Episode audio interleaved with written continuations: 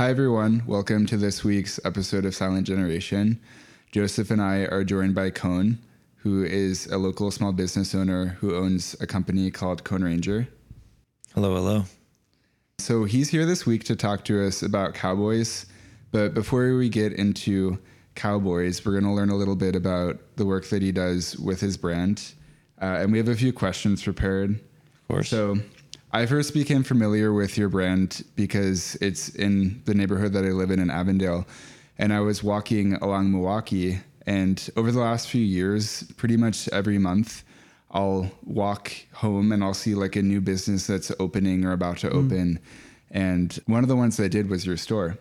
And it was actually kind of a crazy experience though for me because I entered your store and I, I could tell it was like a men's clothing brand, which is cool because I wear men's clothing.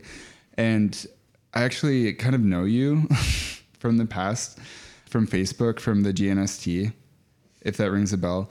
But anyways, um, I used to be on this like gay teen Facebook group back when like the only way you could meet other gay teens was like Facebook.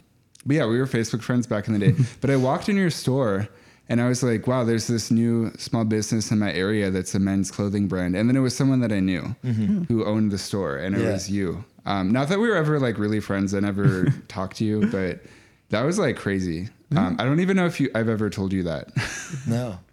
I think that must be like such That's- a powerful group. You didn't tell them that. No, Wait, what? That's, You just that's magnificent. Yeah. That I feel like that group must be like a who's who of like accomplished, like gay, not just business owners, but just like people in Chicago. Yeah. I think that's going to be a lot of like but movers and like yeah, shakers the, in there. the, the origin story. yeah. Um, No, I know some some people in the group. Like one of them, one time I was in an LA Fitness and they were playing a song that he uh, he had made.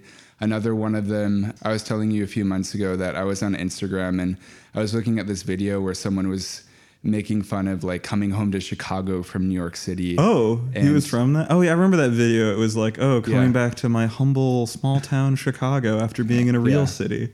Boo. Yeah, yeah, yeah, but, yeah. But he was he was farming the hate clicks, you know. yeah, of course. respect, Oh, yeah. nice. I've never heard that. Yeah. Farming the hate clicks. Yeah, Bring it um, on, baby. yeah. Yeah. Um, yeah, it's like being being gay is like being part of like a secret society where you have all these weird threads that connect you to like strange people. Like Yeah. I low key I, I text a judge pretty regularly who I'm I'm kind of like hate friends with. Like uh, we have opposite politics and he'll like text me every time he's pissed off. Um, wow, that's actually the sounds like a magnificent foundation for like a re, like a real friendship. Yeah, you have You a know? frenemy. You have like a genuine. Sometimes those people are important to have in your life. Yeah. To, Yeah. to say, you know, we Yeah. But yeah, can have those conversations. Yeah, there's people that I talk to that I would have no connection to if not for just Hmm. being gay. Um, but anyways, so that's how I got familiar with your Yeah, brand. yeah, yeah. Um, you stepped into our space. You you saw through the window, kind of an idea. Hopefully, something that brought you in men's clothing, um, or like the idea of men's clothing, and through that, you have come and seen many iterations of our work. You've um, come in and asked questions and and even donated some of your clothes. Um, Yeah. It's it's so amazing to me seeing how much our brand and our concept has grown just by making that leap to a brick and mortar studio storefront. Yeah. Having having something that was very much our, our cradled, you know, idea, starting out of an apartment, doing all of the screen printing, sewing alterations in our in our bedroom and in my bedroom and in, in our living room. From that to okay, let's let's have a let's have a front door, let's have an open sign and let's see what what can come from that. So when Yeah. did you and your business partner start working together? So, uh, my business partner is my brother. We became an official brand uh, September of 2020. Pretty wild, wild time to start a brand. Yeah, was doing the timeline on that. yeah. But it was it was an interesting kind of start because I even wrote this down. There were there was there was two points in where when or in which our brand kind of became. First, I would say when I was a very very young person, I began thrifting and obsessed with vintage American wear, Western wear. Um, that was kind of like the spark that I've always kind of been chasing. Um, more focused as Kone Ranger, starting when I moved down after college, my brother joined in. He has more of a business background. He had the ability to look at me and say, Kone, we got to get organized. If we're selling clothes, we need to be selling them. And you have all these ideas. Well, let's execute the ones right in front of you um, and in front of us and make them into a reality rather than starting all these larger concepts. That sounds like such a classic like story of a great successful business is Yeah. the creative, you know, being lightly bridled by like the more business minded Yeah. acumen person. Yeah, and um, watch- and I think your story will end a lot better than the other ones because you guys are brothers is one thing. Like Steve Jobs and Steve Wozniak, like you know, like they weren't Mm-hmm. Puma- brothers. Maybe they Puma could and help them. They were brothers, but Oh, still, yeah. still, it's not, it's Adolf not given. Dassler and um, knock on wood. Yeah, But it is one of those things that we've even looked at each other and, and said, there's no way we would be able to do this without having a business partner that is as close as we are. Yeah. Because there are times when like things were really, really tough and our concept wasn't wasn't gaining any traction and we had a lot of fearful thoughts and you know, there's all these pressures in in in our own groups and in, in society of you know, you don't have a job if you're doing your own thing and you, yeah, you don't yeah. Oh yeah. all these all these fears. And so there was all these times where we really buckled down and and held each other emotionally and pushed forward towards the towards the goal. Mm-hmm. I think that has been a magnificent and positive thing and has gotten us to where we are now mm-hmm. um, Yeah. Um, so, how would you describe the clothing that you create, and like who do you primarily design for? when we first opened i wanted to put on the front of the shop costume shop by being the creative i'm like Yeah. all clothing is costume. Yeah, the yeah, Mm-hmm. idea that we can f- choose what we wear each day. I want people to be coming into our space and choosing what they what they're going to wear in Mm-hmm. the future. My brother goes, you know, Kone, we're a brand new store. I think we should just say clothing. Yeah. I think we should say Kone Ranger clothing. Mm-hmm. I'm like, thankful, thankful you're Yeah, here. the- Glad the- you said that. The light bridling So- is what I was doing. Exactly, yeah, exactly. guiding, So, you, know? you know, I'm not trying to stamp out your creative big- big vision. I'm trying to direct you in a good direction. Let's dial it in. Yeah. And so, how I would describe our clothing is in two parts. We've got our street style portion of our brand. That's where we bring in graphic tees. These are all new garments, hoodies, work shirts, trucker hats, bucket hats, items that are brand new, some manufactured, some altered by us. That's one side of our brand. We do lean toward towards more of a masculine um, silhouette. That's for now.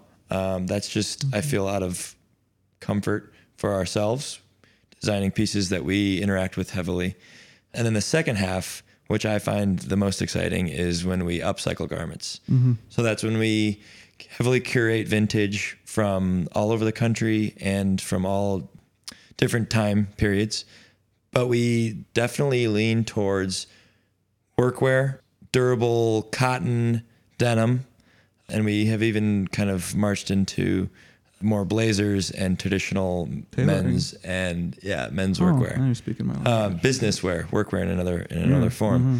So I enjoy taking the structure of an item like a flannel or a pair of jeans and manipulating it in all sorts of ways, adding, subtracting, um, all sorts of alterations that we do at our shop to create one of a kind garments.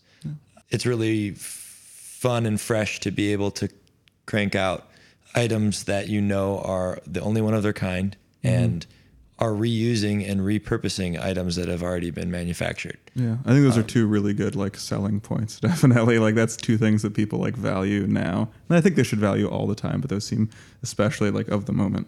I think the excitement of items like that it is growing and it's mm-hmm. there are more and more people that are mm-hmm. seeking those types of things out and mm-hmm. we felt it in the 3 years of 4 years of business um, that it's something that is is hopefully on the cusp. Yeah.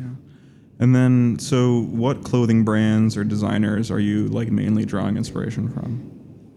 because I we operate in in a in a vintage space, but also hopefully a future space. Um, I look up t- I look up to designers such as Virgil, Matthew Williams, Heron Preston, Tom Bogo, Kid Super, those leading names in street style.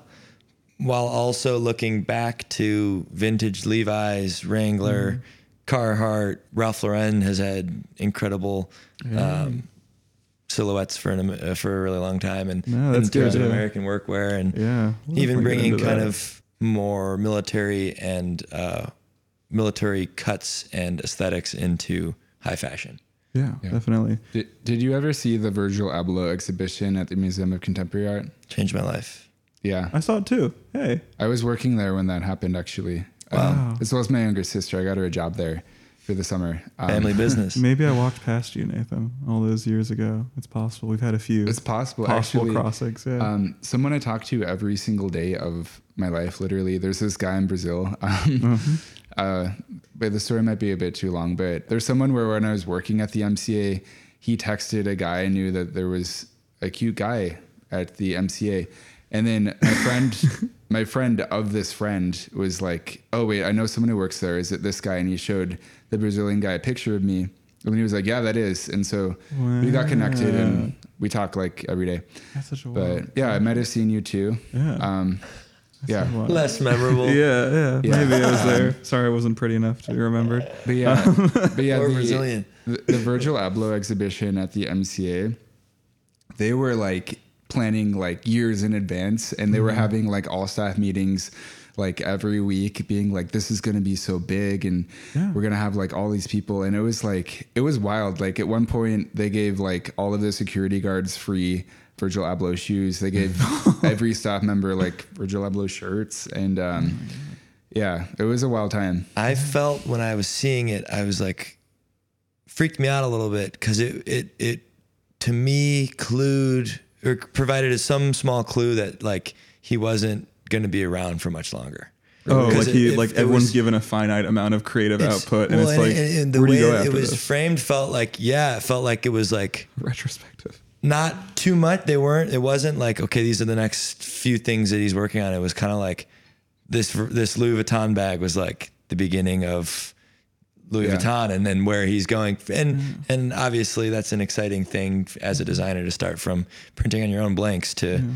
designing the Yeezus album cover to mm-hmm. you know making a Louis Vuitton bag and, and Nike shoes. But I did I do remember seeing it being like, why is this happening now? Like, why is this happening now? yeah. Yeah. Yeah, this, his his career is just beginning in my eyes. Well, I mean, fine arts museums, they occasionally dip their toes in the water of popular culture mm-hmm. in order to like generate buzz. Like mm-hmm. the MCA many years ago, they had like a David Bowie show that I refused to go to. I, went to it. for six months. It was amazing. I waited for it to be put down until I went back. Hmm. Um, and then there was like a Bjork show at MoMA in New York hmm. that like people were pissed about. But yeah, Virgil Abloh, I mean, fashion does get exhibited in contemporary and modern museums all the time, hmm. but like it was kind of like uh, he was he was famous in in a in a creative enough way that he was allowed to be exhibited in a museum like the MCA. But um, yeah, I think that's why they did it. They didn't know he was going to die. That was complete coincidence. But yeah. Um, but yeah, also on Levi's for the Men in Uniform episode that we just did recently, I learned that like the main innovation of uh, blue jeans was actually the rivets that go into the jeans, which you'd think it was just like the color of the material. Yeah. Yeah. But like, yeah. Do you like working with rivets? Love. I have a love hate relationship with rivets, um, but I love working with denim. I love the There's- tradition yeah. of, of denim. The the fact or the the idea that the more it gets worked in, the more it shapes to your body. It's kind of similar to leather wear, the similar concept of Patina, of yeah, it it becoming worn and and building a patina is is a positive thing. And so when you're taking vintage items and you're upcycling them, which is an, a phrase that lots of times people come into the shop and don't understand what I mean when I'm saying I'm upcycling. Yeah, it makes Uh, sense. Yeah, we, we use it in construction all the time. It's Correct. like, yeah, it- Um, yeah. but it's it's uh it's a fabric that holds its value very well and has had a very permanent staple in American clothing design and, and I think it will go down in Yeah. history. It's like the most American thing. It always gets brought up, like you know, apple pie, blue jeans, that kind of stuff. Mm-hmm. Like, and it, it it's representative of like American um, I don't know, the working spirit of it, entrepreneurial kind of thing. It taps into a lot of stuff. Effortless American cool. Like it touches every part. Who's the designer who said like, God, I wish I could have thought of blue jeans? Who was that? It was like I have only one regret in my life, and that's not inventing blue jeans. I actually one of the I don't own a pair of blue jeans. Uh, it's such a weird trait of mine. Like I don't know. I only wear like chinos and corduroys and wool slacks and then linen in um like summer. But I'm like gearing myself up to like someday I'll see it. Yeah, I'll see a gotta- pair of blue jeans. It's all about in cut. the like it. It is all about cut. I owned a pair of wheat Wrangler jeans with cowboy cut, Mm-hmm. um, but they didn't really like fit me right. I don't know. It was like too loose in the waist and too tight in the thighs. Um, but I was like, no, there has to be something else. Like I just, it just wasn't this one. Like I'll find another Yep. cowboy cut jean that I that's, like. That's the thing that I think a lot of people shy away from jeans because one, they've had bad experiences with them, not Mm-hmm. fitting or growing out, or you toss them in the dryer and they get screwed. Mm-hmm. But also, um, when you're trying on jeans, they're gonna feel like a brand new brand new pair of shoes. You need Yeah. to break them into your body and, and Mm-hmm. stretch them to your shape. And that's that's something that I think a lot of people don't realize when they buy new jeans. And they definitely feel it when you're finding vintage or thrifted Mm-hmm. or upcycled denim. Yeah, I had Yeah. been like a I'd own a owned a pair of raw denim jeans that I eventually kind of grew out of, um, and I like I definitely got it then, but that was I don't know that was during like the high water mark of like everyone being so into raw denim jeans. I mm-hmm. forget what company mine were from, but yeah, it was fun to build. I would I this was in my fraternity and we had pledge books. So we had these little books that we'd have to carry on us at all times, and that wore a certain pattern in my back pocket. So like even after I wasn't a pledge anymore, I still had that mark in my jeans. I thought that was cool. Didn't matter because I'm just not a 32 waist anymore, so I don't get to wear them. But yeah, I bet people would think that that was made by like a pocket Bible or something. yes, uh-huh, that's the vibe I try. and My ledger. Yeah, yeah. Yeah. Um, But yeah, there's one more question I want to ask you about your company before we get into things. But you'll bring up your brand many times throughout the episode. But like, what was your reason for picking Avondale when you were setting up your shop? Um, it was a wonderful, wonderful accident. I guess not an accident, but uh, we trusted a professional. We were doing a lot of things on our own before we reached out to this realtor. We were looking for spaces on our own and, and didn't really know what and where and when. We did a, a, a short pop up at this place called West Town Chamber of Commerce. They have a uh, they have a, a pop up project. So we rented a that 500 square foot little showroom out for three months. It was an amazing opportunity for us to step out of our studio and make a studio storefront for the first time, sell directly to a customer, explain our concept over and over again, experience the the social effort it takes to be a clothing designer and also a salesman and also the brand. So we tried that out and we were like, okay, it's working. We're getting, we're making better sales. We are more consistent with what we're making. Let's make the leap to a to a, a lease. So while we were in this pop up project, our realtor was looking around, asking all of her coworkers, asking f- where the best place to be is, and she goes, "There's this neighborhood called Avondale. It's a little bit north of Logan Square. It's right on Milwaukee Avenue. I think you should go check it out." And we have these videos of us walking through the space, and it's it's an unfinished yeah, building. white box space. Yeah. Not even white box yet. worse than no white box. Yeah. And we're looking around and we're like, okay, yeah. I mean, we'll sign the lease when when the mm-hmm. walls are up, but like, put us on the list. But that's how we found Avondale.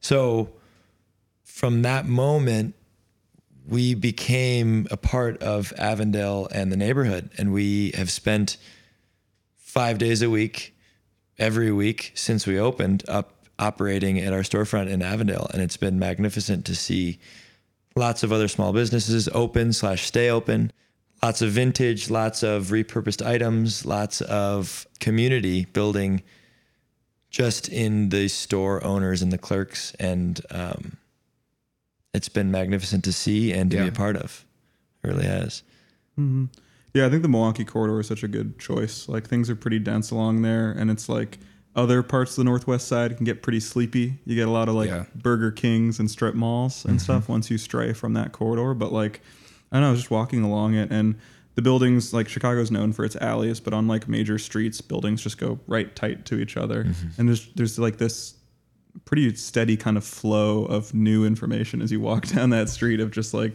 I don't know bustling stores and stuff. And things are decently high rise, like things around three or four stories mm-hmm. around there. Yeah, it seems like a logical step. You can just kind of follow Milwaukee up, and it always stays pretty lively. Yeah. And I've lived in Avondale for like eight years.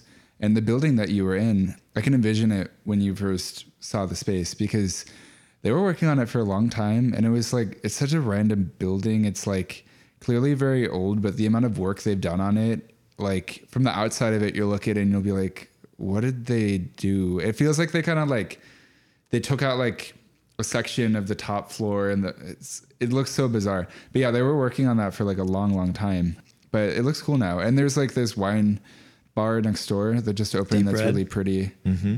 Yeah, I don't drink, but it looks cool. They have they do some. I think they had some NA wines that they were working on for January, but Yeah. it's honestly worth just popping in and talking to the owner, Dave. I don't know much about wine. I I am more of a a, a beer cocktail kind of guy, but it's so much fun to walk in and ask him and and kind of allow yourself to be a novice and Yeah. say I don't I don't know Mm-hmm. and I would love for you to share what how why and when Mm-hmm. um, Yeah, I always try and defer on that stuff. I don't try and like build up any like It's- Uh-huh. uh, any wine knowledge. Like when I'm like taking a girl on a date to somewhere, like I have no shame about saying like house Chardonnay, and like house whatever. Like you know, it's it's hard to do sometimes to admit you don't know something Mm-hmm. but once you do you realize that lots of times people want to teach you Yeah, and yeah. and, and if you're willing to learn and by making that step by saying i'm not sure it opens the door for people to teach you Yeah, that's true. So for our next section, we're going to talk about like individual garments that make up the outfit of a cowboy, and then we'll get into more like meta stuff. We'll go thick into just like the idea of the cowboy in the West. But let me see what's first on the list. the most But- iconic piece Yeah. of a cowboy's uniform yeah, yeah. The first thing on the list is um, the cowboy hat. So we'll talk about like the function and the form of the various garments. Um, so to start, Kone, what is the ca- function of a cowboy hat?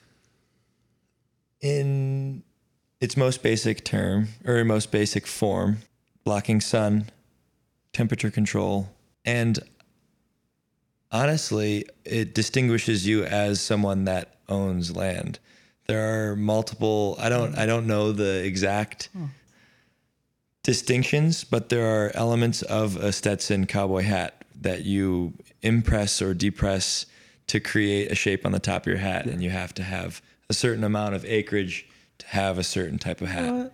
So there's all these these things that. yeah and oftentimes cowboy hats are made from either straw or hide. So the idea of of shaping cowhide uh, into a shape of a, of a cowboy hat is like using what is around you while also it is the livelihood of the cowboy and it's kind of forms a, a a western crown almost of of Yeah.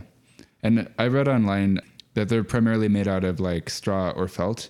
Felt and hide are the same thing in this, or not really? They there are felt hats, and then you can also, I believe, you can have. Uh, they do leather hats, so you can have uh, steam slash heat set I bet those ones are less comfortable. I wouldn't. I don't think I'd want to wear that. I'm sure it's one of those things where it's a seasonal piece, and also like denim or cowboy boots or pieces of leather, leather gloves. The more you wear them, the more you break them in, the more you interact with them, Yeah. use them for what they're designed for, riding.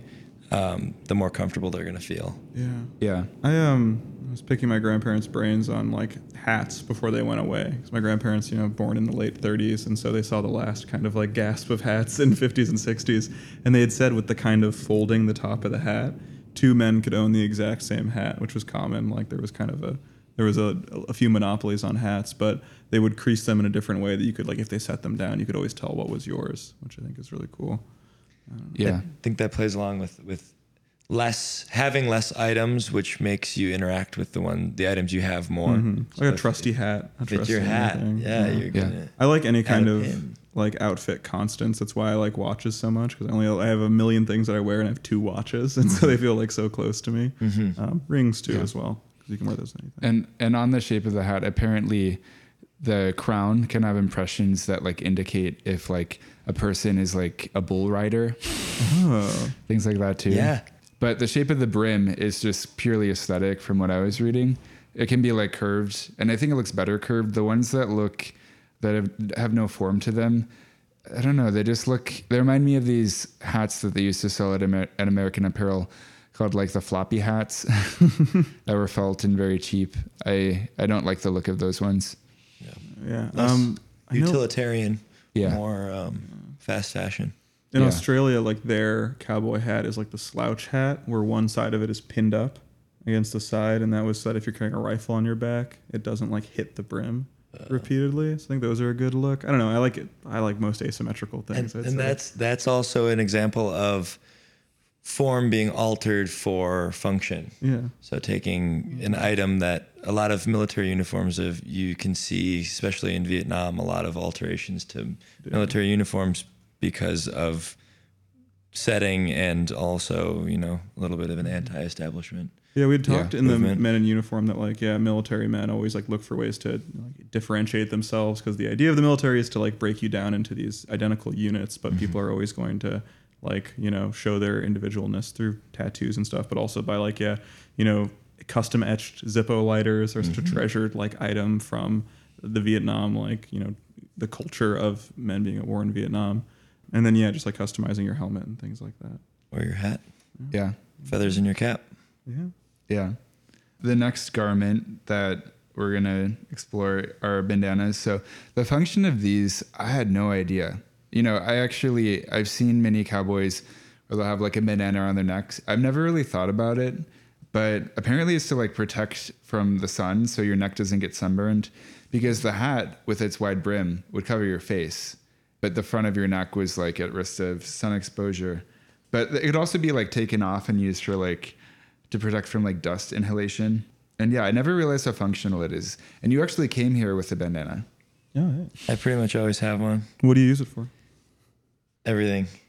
Um, mostly a, a, a scarf. I, I wrote down here. It's like the toughest scarf you can have. no, I would always try not to wear a scarf in construction. I was just like, ah, men don't wear Yeah, scarves. you know, like I'll wear like a neck gaiter instead Uh-huh. sometimes, Yeah. but I've given up. I just wear the scarf. Yeah. What's a neck gaiter?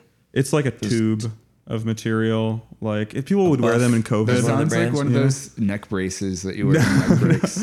Regina George. Mhm, yeah. Um, no, so I there I love the bandana. It's like a magnificent another trope of the cowboy and it's it's a piece of Americana, but it also is a utilitarian object. There was a outdoorsman called Cody Lundin and he always said that a scarf is like a tool. Um, you can use it to collect wood. You can use it to blow your nose. You can use it to make a flag. You can use it for. You can use it to filter. You it. The opportunities are endless. As a clothing designer, it's an accessory that can add flair, color, visual interest. And then even further in the gay community, it was used as a way to flag your- for your prospects what you were interested in. Mm-hmm. It's been a piece of American folklore for such a long time. And I I remember as a as a young young kid dressing up as a cowboy. I would wear the bandana over the nose like you see the mm-hmm. the An robbers outlaw, in the yeah. movie in the mm-hmm. outlaw. However, when I was getting older, I spent a little bit of time, a very very small amount of time with my uncle who had a ranch in South Dakota. We were riding around on horseback o- over large expanses of field, checking in on cattle, and you realize that one, you need something to cover your neck, and two, oftentimes during the end of the summer when it's dry and dusty and you're flipping, flipping things over and moving hay bales, that you need something to cover your face. Yeah. Um, a mask to cut back the amount of debris that you're breathing and and and hitting you in the face. So it, it being not only an accessory but a, also a tool is is something that I've heard then discovered. Yeah. Yeah. And um, one of the things that I learned through this week's research is that the most common pattern that you see on bandanas is called the Badnadi pattern, and it comes from Kashmir. But that information actually wasn't that easy to like come across. But you wrote something interesting in the docket. about yeah it's uh, like the history of we think of like oh these are american cowboy garments and so they must have all been made from american materials like manufactured the textiles themselves and then sewn in america and really just that last step probably would have been in america like the cotton trade was i mean global shipping is very cheap even back in the olden days like it was much cheaper than anything over land so like it was economically feasible to get textiles from yeah india so i don't know the word origins of clothes always really fascinates me. I mean, denim is from like denims in France, so even this American thing is very French in some way. Gingham might be from uh, the Malay word gang gang, uh, which just sounds like saying gang gang. But yeah, it could also be Guingamp in uh, France, um, and then madras or madras is a very like preppy fabric, especially like patchwork madras. I have one of those, and that's a region in India. So like yeah, we globalization has always existed to one degree or another, but like global trade has just always been like a need. And even it's just so funny to think about these like cowboys with a very like provincial worldview, you know, or like town people who are wearing these garments all the way from India. Yeah, and they're complex both in the aesthetics and how those distribute across place and time, but also the supply chains are so complex and they wrap up all corners of the world. Mm-hmm. And one thing I learned over the last year that was really fascinating was that like cotton has to be grown basically in a desert, but needs like a ton of water. So it grows in some of the most like random places that you can mm-hmm. think of. But one place where that like makes a lot of sense is in Egypt, where mm-hmm. You know they're right next to the Nile. That's why Egyptian there's a lot of Egyptian yeah. cotton. Turkish cotton towels too. There Oh yeah, go. that too. Um, it also caused the draining of the Aral Sea, though, um, which was at one point the world's fourth largest lake. Um, but they, the Soviet Union, it's now like significantly smaller. It's like less than ten percent of the size that it once was because they used up all the water growing cotton.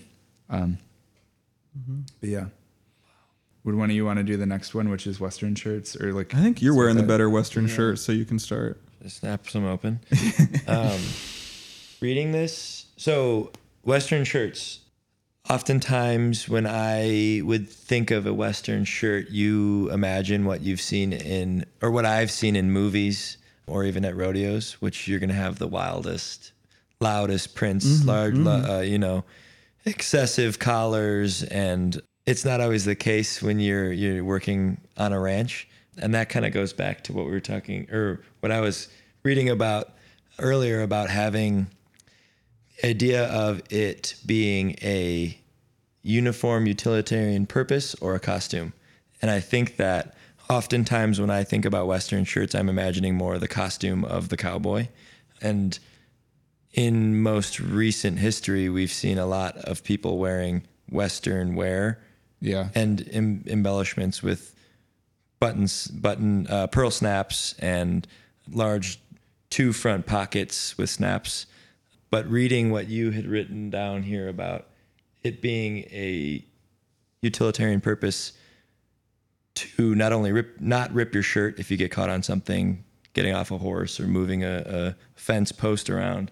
That was something that I had never heard of. I didn't, I didn't know that at all No, Yeah.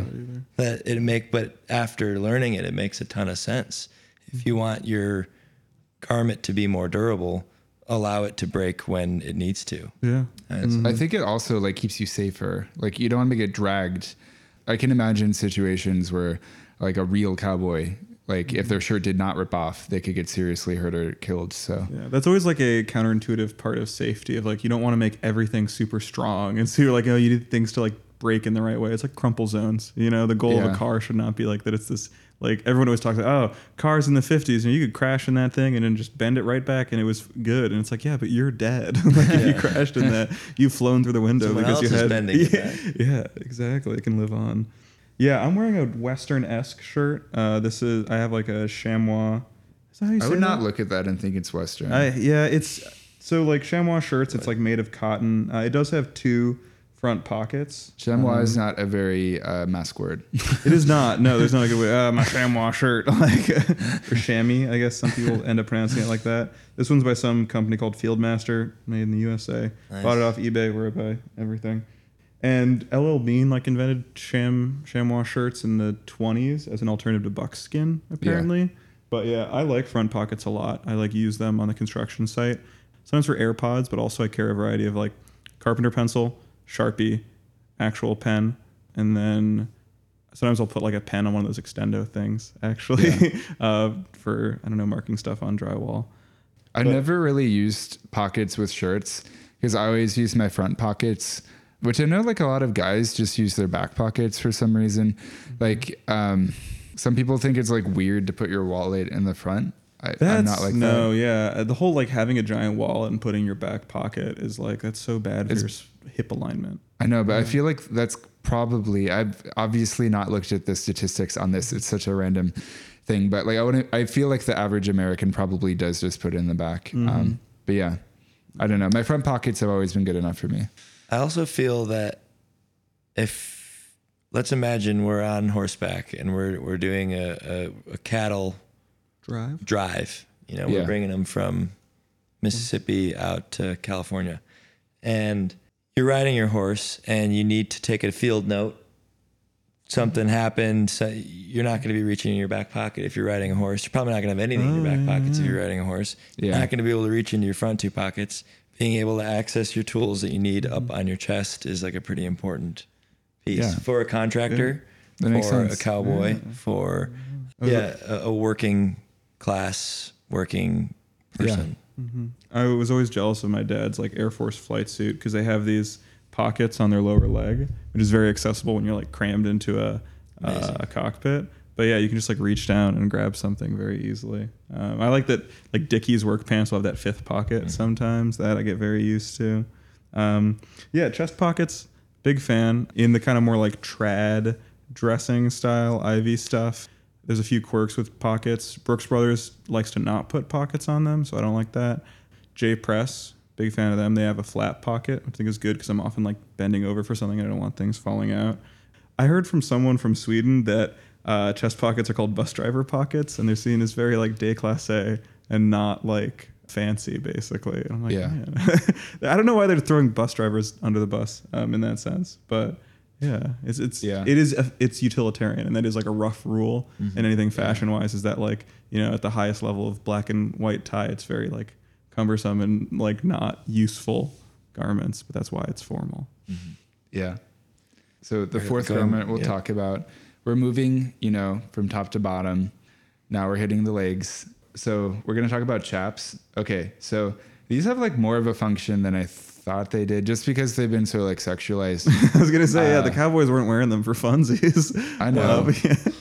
I actually, for me, actually, I um, I'm used to seeing chaps in the context of like metalworking because I uh, went to art school and I never worked in the foundry, but like in the foundry, you would wear chaps or they would wear chaps. But yeah, it makes sense why they. Okay, so what they're for is that they protect the wearer from thorny vegetation like cactuses, which makes sense why the inner thighs aren't covered because like. You know, you're not going to ram your crotch into a cactus unless you are jumping so on it. Um, but yeah, I didn't realize they had as much of a function as they do. But I guess it just wasn't okay. Whatever. Yeah, Yeah. they're they're it's chaps are a fascinating thing because they have been so sexualized and so the idea of chaps being assless. We have a pair of chaps in the shop. Every other person that comes in, it's about fifty percent of the time they see the chaps and they can say, Assless chaps. "Assless chaps." Chaps are by definition assless, chaps. yeah. they're all assless chaps. All chaps are assless because you're intended to wear them over a pair of jeans. So it's a, an added layer. I see them as kind of like a double knee pair of Yeah. Carhartt pants. You know, they sew the chaps in. But the idea of having extra coverage for rough bushwhacking when you're on horseback, along with lots of times in rodeos when there's a lot of rope, you Yeah. need chaps.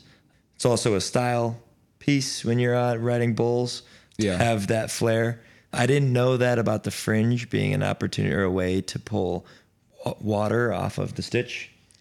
Yeah, that's something I wrote in the docket. Honestly, it's crazy. I mean, it's not that crazy, but like you think about cowboys all day. Like all this stuff, like I didn't know it, you didn't know it. Like, but when I read that stuff about like the fringe, something about it felt like Jurassic. I don't know, just like It, needs felt- to wick like water away from its body. Mm-hmm. Like Yeah, I I don't don't, know. That to me was just like thinking about each element of a cowboy's outfit. It's mm-hmm. like wow, they're like really just like enmeshed in their terrain, and it felt like mm-hmm. engineered. Yeah, in a way yeah. that like But no, evolution is like Jurassic and evolution is a good way to think about it. Like I'm sure when people first went out to the West, they were dressed as like you know this is early 1800s, so like we're closer to colonial settlement, kind of like breeches and stuff Yeah, like that. And then it's like progressively like they are adapting to it. And wool, I mean, wool does have purposes, but I'm sure like mm-hmm. not in the Yeah. you know the thick of summer out west. I remember seeing there's like guys online who do like outdoor backpacking stuff, but they do like cowboy backpacking and they wear the real get-ups. And everyone's like, "Oh, that must be so like inefficient." And these guys' whole video is like, "No, it's not. Like they were onto something. Like, yeah, some things like you know Gore-Tex rain repellent stuff. Like, yeah, the cowboys would have loved that if they Mm-hmm. had it. But there is like there's something to this stuff. Guys weren't going out there and dying. like, Yeah. well, I mean they were like of Yeah, other things, but like not immediately because of their clothing. Yeah. it's a lot of the the clothing has evolved, like you said, mm-hmm. and I think it was also part of what they had access to. So a lot of using a lot of the the hides and using mm-hmm. learning from the people that came before us in in those spaces and and mm-hmm. saying, okay, let's u- let's make pants out of leather um, as a way to protect ourselves. And also waxed canvas was another thing that before plastic was introduced into a lot of outdoor gear oftentimes waxed canvas was a way that you could put panels on shoulders to allow water to run off. Um, but there, there were things that, like you said, it wasn't. It was brutal to live out and to to drive cattle and to to be a cowboy. I think it's oftentimes very romanticized, but they were suited. All of their garments were suited for function, and that's why I think that they've remained in such high rapport in terms of designers and and silhouettes and mm-hmm. cuts because it's when things are designed well and used well, they can last. And I think mm-hmm. that is why we still love cowboy boots in, in fashion. We all gravitate towards blue jeans, denim, and and and pearl snaps. Mm-hmm. Um, yeah. Cowboy it- boots. It repeats. It You repeats. pour. You No, wore. let him introduce it. You don't have to do that. An introduction for. Boots. No, for the last element that- of the of the outfit. Oh, oh. Yeah, sorry. Yeah, yeah, you're good. You're good. Um, I was gonna do a natural segue. Yes. Oh, but- I don't believe that you can dress as a cowboy without the proper pair of boots. Yeah. Um, and I say dress as a cowboy because the idea of a cowboy is very large, right? We all want to be, well, I have always wanted to be a cowboy. But as I grew up and grew in my knowledge of, of you know, what a cowboy's life really looked like, I realized that I was more inspired by the, um, the, the idea of cowboys and the idea that has been portrayed through movies and through um, stories. As I grew older, I realized that okay, you know, you can still have these elements that make up a cowboy's wardrobe, but bringing them into a more contemporary space is is kind of, in my mind, a little more exciting than Yeah. um, than living out on a ranch. So with that, I have had a pair of cowboy boots in my possession since I was three years old. Grew out of many pairs that I still have, but it is a like I said, an essential part of the cowboy aesthetic, the cowboy look, and that is the boot. There are a few different types of boots. There are um, low heel cowboy boots, oftentimes, sometimes now made with rubber. So that's more of a work boot. The square toe, that's more traditionally right now what a lot of cowboys or Western workers would wear. A lot of iron workers, a lot of steel workers will, will wear square toed cowboy boots. And then the pointed high heel cowboy boot is a riding boot. So that's designed to click into your stirrup, mm-hmm. allow support while you're riding. Not the most comfortable to walk around in until you've broken them in. Even when they're broken in, walking on concrete is not Yeah. exactly what they're designed for. But I always kind of am excited when I'm wearing cowboy boots because one, they fall really jeans fall really nicely on top of them no matter mm-hmm. what kind of jeans you're wearing unless they're too tight but also the sound they make when they're walking mm. i love sound and the the feeling of the the sound as you walk makes people think that it's high heels that are Yeah. approaching. yeah, I think a woman's it's, coming. yeah, I it's an amazing thing. You're at the grocery store and on the heel, the, on the tile floors, you're hitting your heels. People will turn around expecting someone in, in uh, presumably a woman in high heels, and it's me, six four cowboy lookalike, you know, looking Yeah. for you know something That's to eat. fun But way it's, to yeah, subvert expectations. yeah, exactly. And I think that something that I've really enjoyed in my design process is subverting um, this idea of the cowboy and bringing it into not only a more contemporary street style space, but also a queer space and a reimagined aesthetic. Because I have seen and know the cowboy aesthetic, and it's it's been done. But bringing pieces and parts from that aesthetic into what, how, and why we design things now or redesign pieces is is really what excites me. Yeah, I Yeah. think yeah, every generation is gonna like rediscover the cowboy in some new way. Um, not to like try and sum up your approach to the cowboy, but I think like you bring, I would say like a streetwear sensibility to you know Western wear into the cowboy aesthetic, which is I don't know, I can't think of anyone who's done that um, too much, but yeah, there's always gonna be a new angle for it. It speaks to like something in the deep Yeah. American consciousness. Are there any other cowboy esque brands that you feel like a kinship with? Yes, um, Wrangler, obviously. Um, But you might want to say because they're a competition. right? yeah, but that's what's so exciting about where we're at. We we we are a design group. My brother and I are a design group, and we are small but mighty in that we bring a lot of ideas, a lot of concept. But while Wrangler may be, you know, future competition, I would like to see them as an opportunity to collaborate. Yeah. And some some companies like that have such a strong sense of brand and sense of product that it almost allows us as the the new wave of designers or or cowboy con- concept, uh, conceptual thinkers. Uh, we can take an item like a pair of jeans or a jean jacket and reimagine it in our lens. So while yes, they are Yeah. I, our competition, it is one thing that I, I think that that a brand that would align very nicely with us.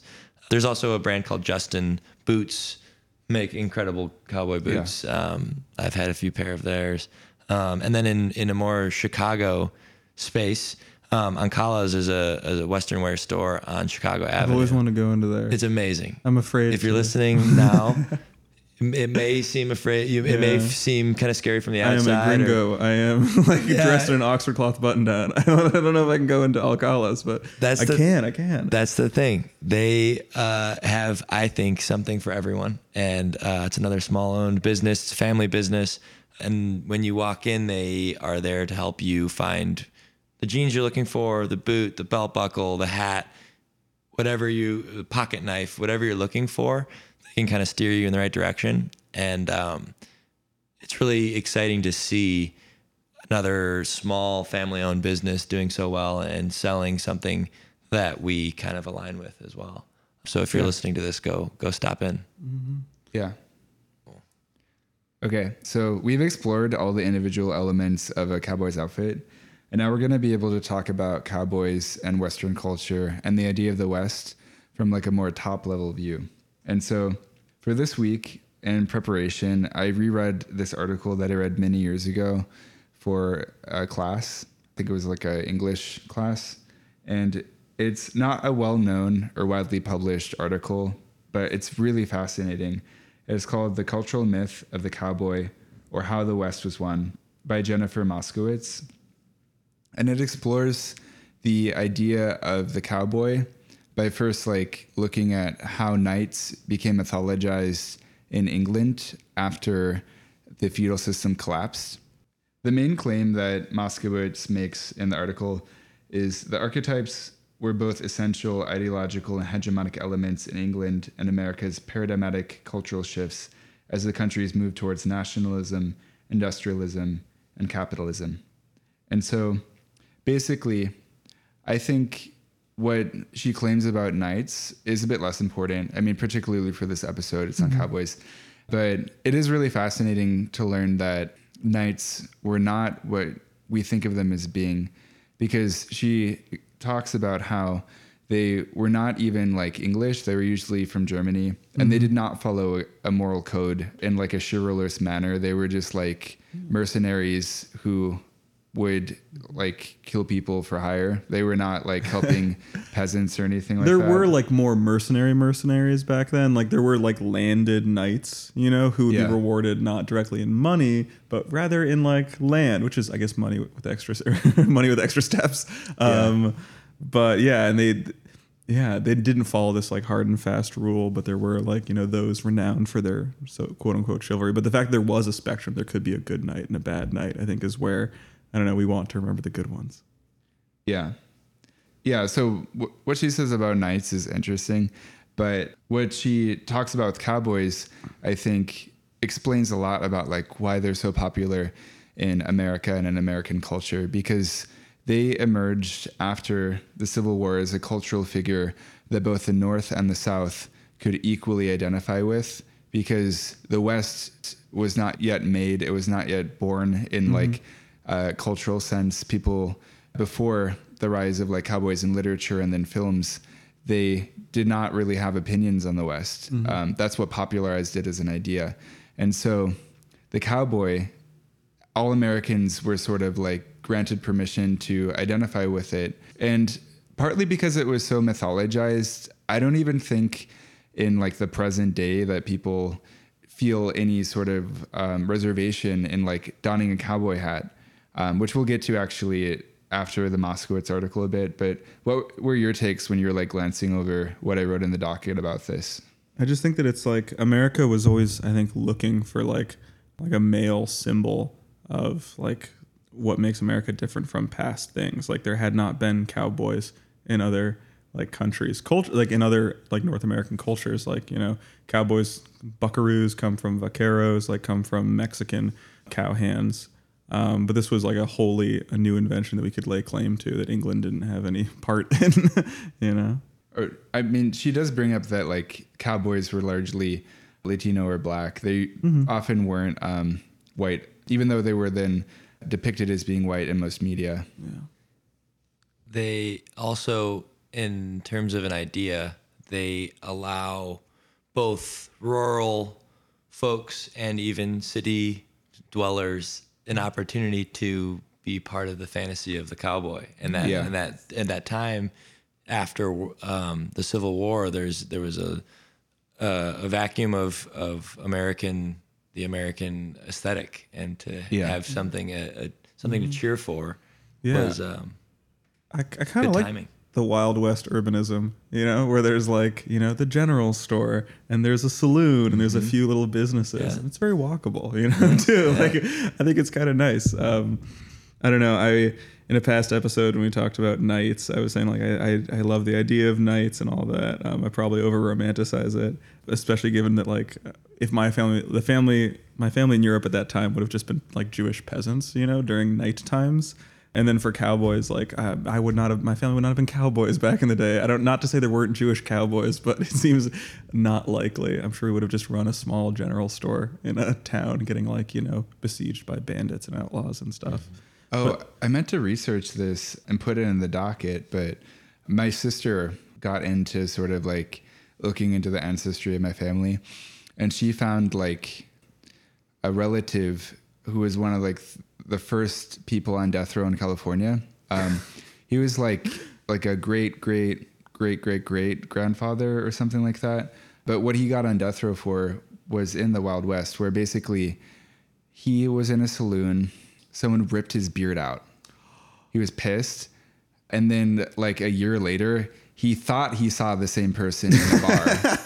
uh, they don't really know if it was the same person, but he stabbed him in the heart and then he died. um, and so then he was on death row. So I have like cowboy ancestry Yeah, to, no, to some extent. that's genuine cowboy ancestry. you ancestry. can definitely wear a cowboy hat yeah, yeah, yeah. You've earned your right. I'll I don't, I don't wear hats. I, yeah. I like showing that I have uh, nice hair. I, I don't know. I feel like as a guy, it's like I never want to like have anyone for even a second think I, I'm bald or something. God, it's So- not so great. that's interesting I look when I when I uh, like get my hair really short on the sides and I wear a baseball cap, I look almost bald. But I think it's a good little experiment for me, preparing me for what is in store in my jeans, really.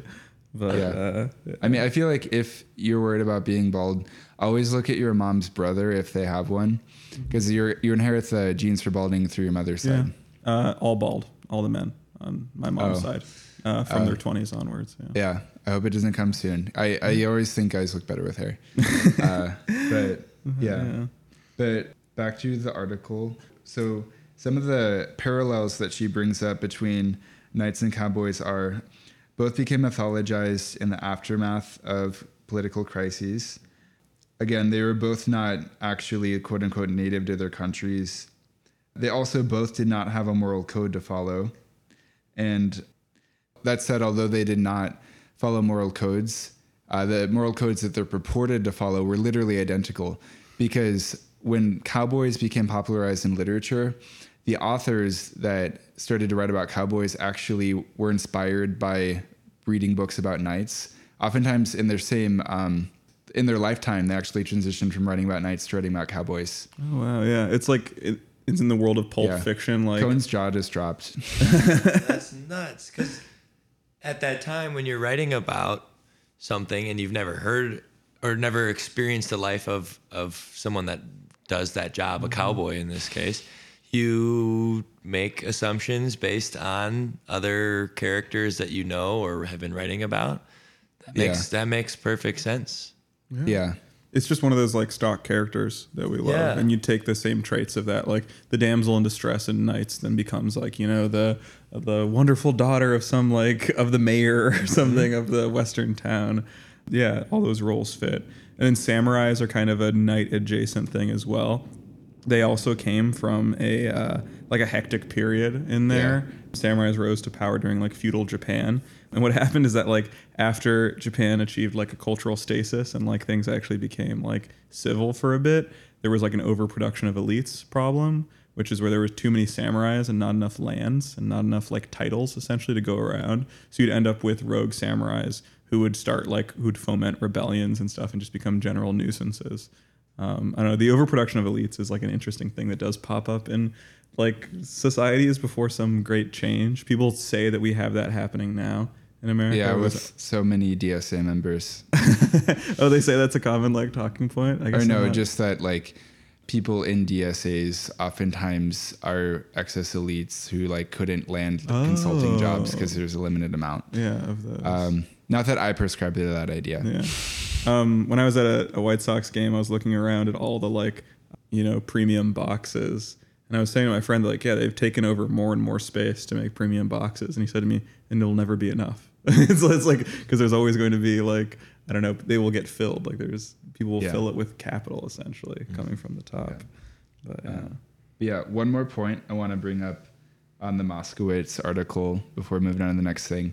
She didn't write about this, but I actually think that Hawaii, in many ways, serves the same role in American culture as the idea of the West and the idea of cowboys, because it also is like a place that sort of exists outside of the regionalism that we have in the country. And i think that like all states can like equally kind of identify with hawaii or they like the idea of it. Mm-hmm. Like no one's gonna like hate on hawaii the way they hate on like florida or oregon or mm-hmm. like any other state. Yeah. I think it's also like the Civil War and statehood thing is really interesting because like when the West was turning from territory to state, it was entirely wrapped up in the issue of slavery. It was just like, should this become a slave state or a free state or one of those weird compromise states like Missouri became? And then so Hawaii gets to be so innocent and removed of that. It's just so far after this. Like you Yeah. can't apply like any of that thing. It's like looking forward. We've talked about that in this podcast, a need for like America needs a frontier of some kind.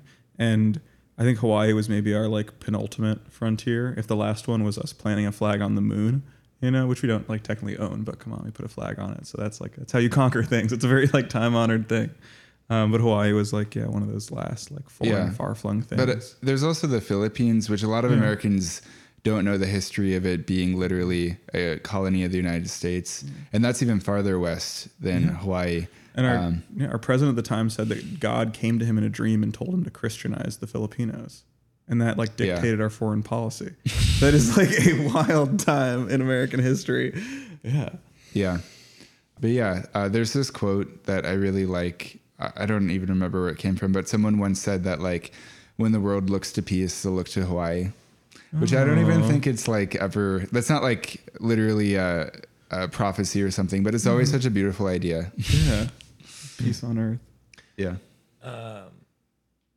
One thing that I was, I scribbled down here on my notes about um, cowboys and knights, the idea of rising to the occasion. That's like a, a common thread in a lot of Western or cowboy stories. Is this, you know, he didn't have much going, but you know, he saw an opportunity and he worked for it and and and conquered something or saved someone. And I think that is part of the idea that we all have when we think of cowboys or the idea of a cowboy is like they are this character that we've seen in movies or we read in books and we've contrived this the idea of the cowboy rather than the actuality of what their job is. They weren't out catching bandits. They were you know moving livestock. Yeah. um, but it's interesting when you take a copy of a copy of a copy mm-hmm. it's, it starts to become its own thing Yeah. so seeing these idea of a knight, a writer that writes books about knights, writing a book about cowboys, and then someone reading that book and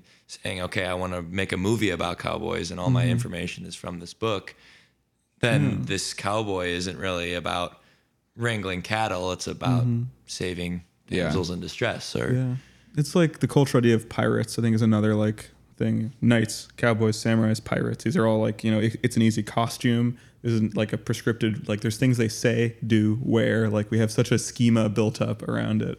And I've heard that like pirates are all very based on like one author's rendition of like we like one author gives us the peg leg, the parrot on the shoulder, the eye patch, like all these things come from that. I don't think cowboys are that like single source kind of thing. I think it is a little more disparate, but it, instead it kind of all funnels in anyway, like into this idea of Yeah. yeah, what a cowboy looks like. So in terms of depictions of cowboys, like one of the earliest things to kind of start cementing the image of it was paintings. And so Frederic Remington is like the ultimate kind of cowboy painter. My grandpa's a big fan of him. He has like a lot of books about Frederic Remington. He's an interesting guy. He's definitely like a blowhard, I would say, uh, and like very blustering guy. He was from like a well-to-do family in New York, uh, but he hopped out west to try and like make something of himself, and it didn't really turn out. Um, but he still kept that idea of it with him. He really exaggerated his time in the West too. I thought that was funny when you were saying like that you were on a ranch out west, but you were very like lower your expectations about it. You were like, I was there for a short period. Like I'm not trying to overhang on that. Meanwhile, this guy like went out there, tried to run a ranching operation, went bankrupt, and then made a career off of those like few months. Yeah. Um, and yeah, on the depictions of cowboys you mentioned in the docket, um, a painter named Mark Maggiori. yeah. So he's like. amazing. Yeah, I, I figured he'd be right up your alley. If you didn't know about him, that would be Yeah. wild. Did Um, you know about him before? Yeah, I didn't, and it's really pretty. Yeah, it's beautiful stuff. It's um yeah, he's known for his depictions of like rising clouds and then just like great portrayals of cowboys themselves. Um, he's in the tradition of Remington. Remington was known for like his really focus on the figure. There were other Western painters who took more inspiration from like the beautiful geography and also like the animals and nature. But Remington was also really known for his depictions of horses. This was after photography was f- figured out. So that means that we finally figured out how horses actually gallop. That they actually have, uh, yeah, Muybridge, yeah, that they actually have all four legs off the ground Yeah. at one time. And so he, like Remington, depicted his horses in that very realistic way, as opposed to there's like a pre-photography way to show horses where all their legs are stuck out in front of them, which is really funny. um, but yeah, Maggiori, and then his style rocks too. Like, so he was born in France, so he has that leg up on Americans in terms of being stylish. But he came to America when he was 15 and like got to see the West, and it just blew his mind. And I'm in like, kind of in it, like a menswear discussion forum thing. People would always post photos of Mark Maggiori, and I just thought he was just a cool, styled guy. I didn't know he was like also like amazing, classically trained painter. But, Yeah. goes to the costume. We we remember what people wear, how they mm-hmm. wear it, and it adds to the aura of him as a creator and as a, as a maker. Mm-hmm. It's an important thing. I would be so bummed out if he was just a guy who wore like cargo shorts and sneakers, and like I would just be like, really? Like Or- you paint these amazing Yeah, guys, and you yeah. don't think like, oh, maybe I could Yeah, dress if it were- like if It was like John Fetterman painting them. yeah, no. Or he just wears a beat up pair of cowboy boots, an old mm-hmm. pair of jeans, and a mm-hmm. pearl snap shirt every day. Mm-hmm. And then you'd say, that's his uniform. Yeah, that's what he that does. Makes sense. That's That that is cowboy in a sense. that's, yeah. that's yeah. Yeah, so cowboy writings was an early way to like cement that in Americans' minds, and then yeah, cowboy paintings. Um, but then cowboys in television is like crazy. I think that's like how we got to where we are. Like, yeah. I have one thing that I was going to say about uh, landscape painting and um, like capturing the idea of a cowboy in a, a, a, wa- a large landscape. Oftentimes, the idea of a cowboy is a stark masculine representation of a tough guy, and to place them as a very small piece of a painting while surrounding it with a beautiful sunset and clouds and mm-hmm. rolling hills and mountains and livestock, it allows for the painting to not just be about the cowboy, but bringing beauty into the space and allowing you to remember that it is only just the cowboy is one small part of this space. And it, I think, as we kind of look into how cowboys worked in their job and, and how they operated, they were a very small part of the environment. And I think that they oftentimes knew that in terms of how you dress to stay dry or to protect yourself.